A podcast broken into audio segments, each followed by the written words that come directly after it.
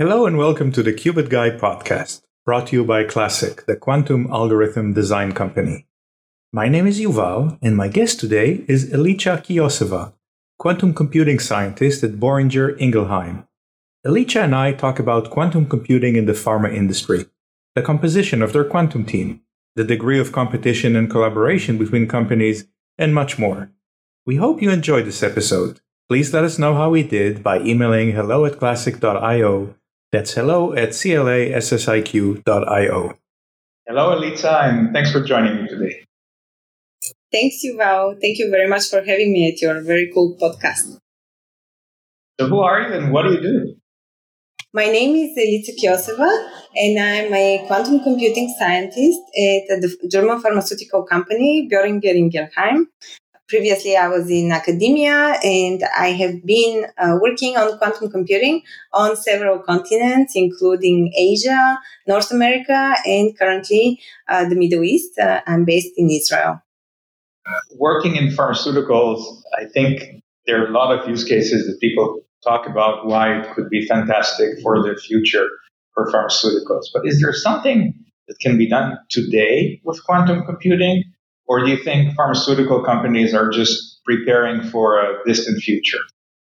Um, it's a it's an excellent question, and the truth is that the biggest part of our effort is really to prepare for the distant future, which in our eyes is of course fault tolerant, uh, error corrected quantum computers. So the majority of our use cases and really uh, the problems that we are looking at are uh, facing a, and answering the question of will it be possible to implement uh, these algorithms on a fault-tolerant quantum computer? However, even um, very recently, two weeks ago, we actually released a paper with one of our partners, QCware, and it is about NISQ uh, calculations, where we show that uh, uh, using uh, NISQ quantum computers can bring improvement to calculating binding affinity. So this is really a step forward that we, that is showing already a tremendous progress for the NISQ area. How large is the team, if you can tell me? How large is the quantum team? Yeah, it is. Uh, it is public. It is not a secret. We are five people, uh, which is actually pretty large. I know quite a few companies are already ramping up and hiring as well. So soon this will not be a big uh, uh, news, uh, but we were probably the biggest uh, team in an industry, especially in pharma.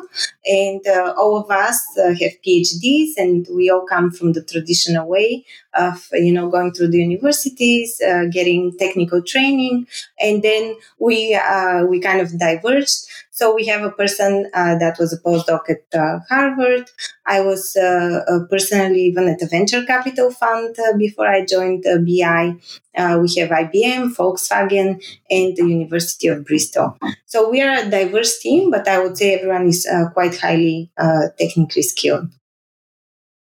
When you talk about diversity, is it also diversity in education? I mean, putting aside where the education was. So, for instance, you have computer scientist and pharmaceuticals, or everyone is a computer scientist or, or physics major? What is the sort of structural composition? So, from my perspective, it's diverse, but it is diverse only from the quantum computing stack.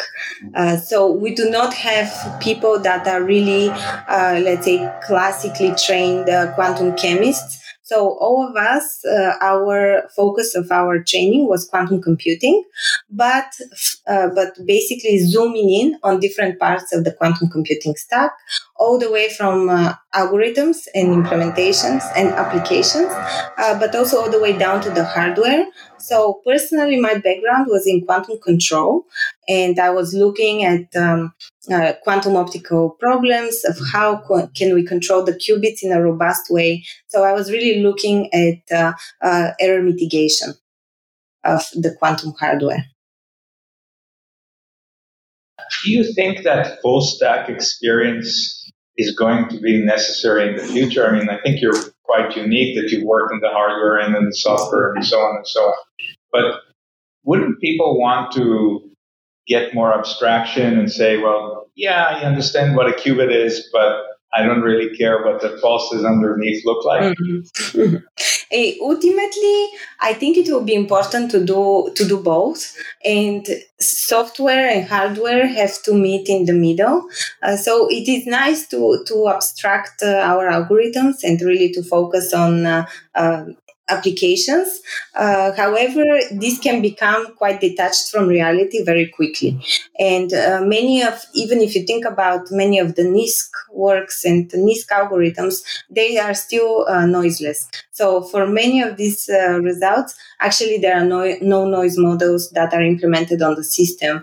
Uh, so ultimately it is very important for people to uh, to keep a connection to reality and especially to to the lifetime of the qubits and exactly of the different noise processes that are in the system and design the algorithms with that in mind. Of course this is for NISQ algorithms for the ones that we want to see in the near term.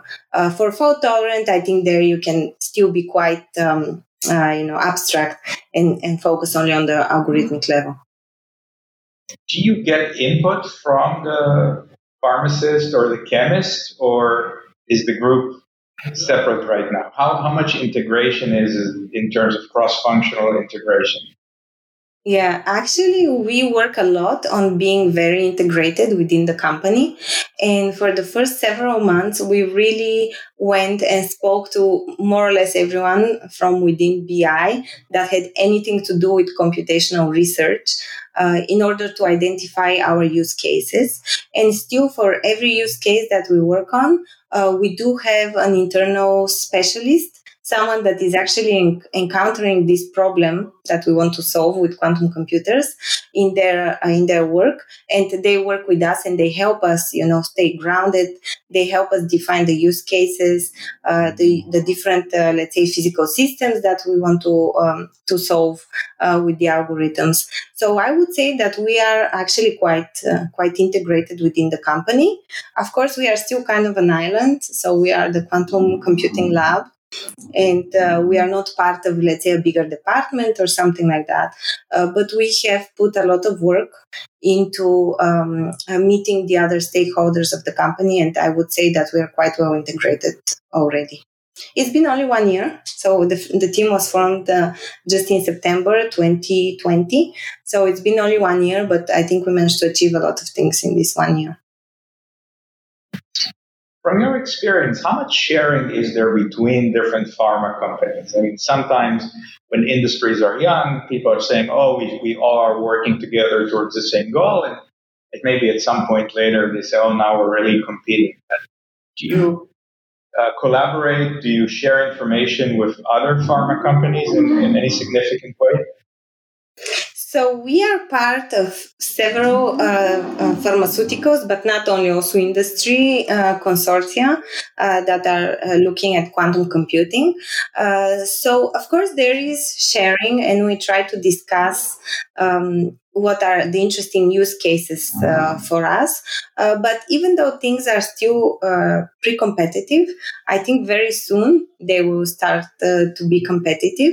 And of course, all this work that is going behind the, the, the, algorithms and the use cases this is funded by our company or you know by somebody else's company. So it doesn't make sense that you would share everything with uh, everyone else including with many companies that are interested uh, they might be curious but they are actually not investing at all in quantum computing uh, so it is a bit of a, a kind of a funny situation where we do share uh, but overall, uh, it is kind of with a limited uh, bandwidth.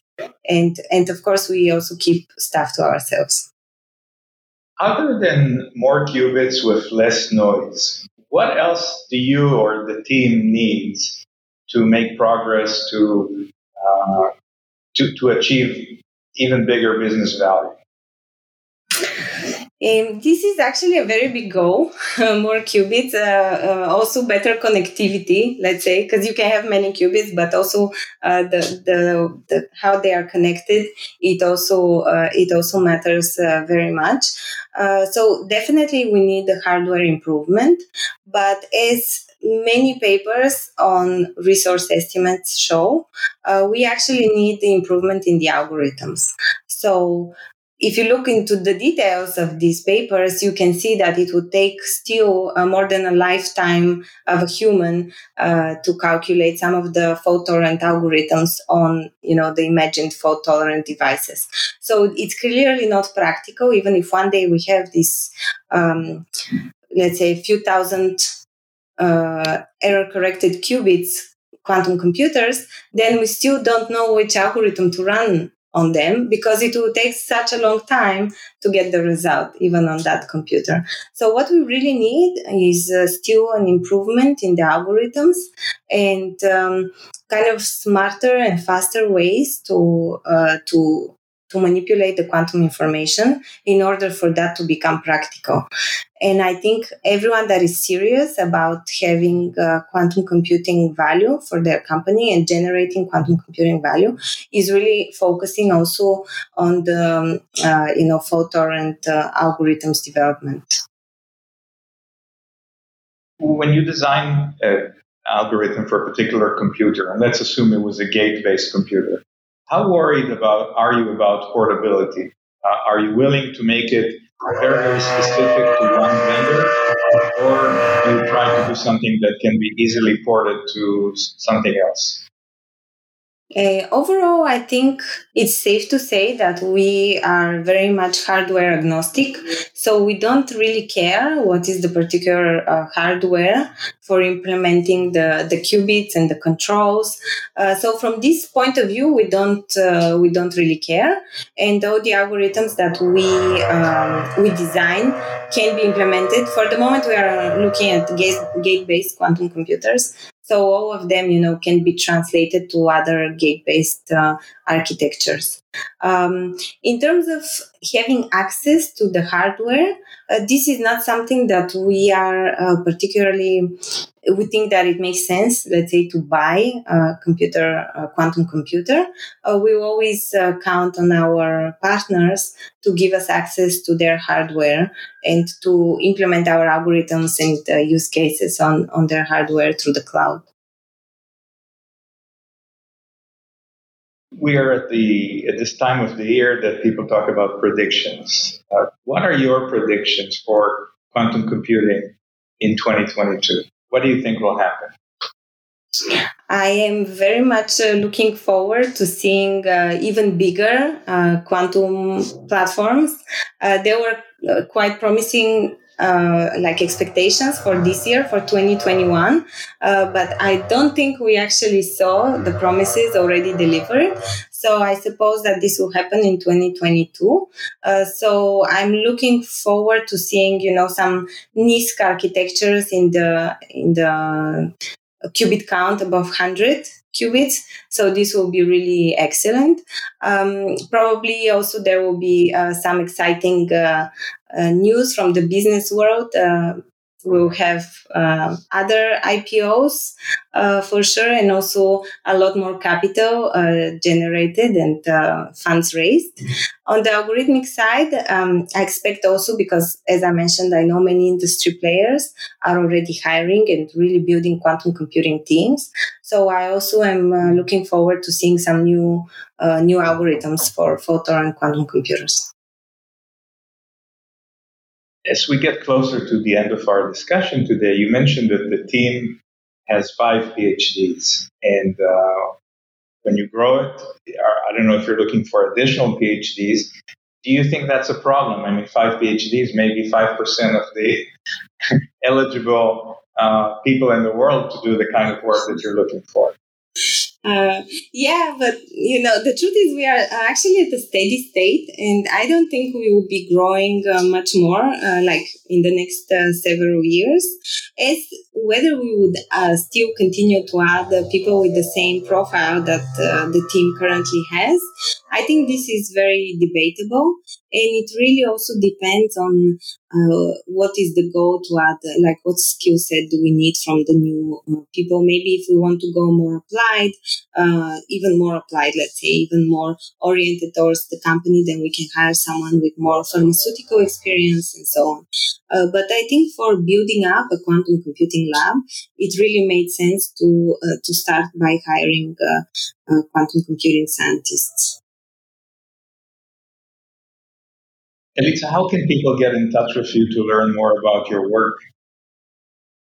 I'm very happy to connect with anyone. Um, mostly I use LinkedIn, so they can find me on LinkedIn with my name, Elica Kyoseva. Uh, they can send me a message or a, a, connection request, and I usually accept those. Uh, so this is, I think, the easiest way to find me. I also participate in uh, some of the quantum computing uh, for business conferences. Uh, so uh, later this year, I'll also be part of those. So I'll be happy if you know, people come and uh, share their views with me uh, at the conferences as well. That's excellent. Thank you so much for joining me today. Thank you. Uh, good luck to you too.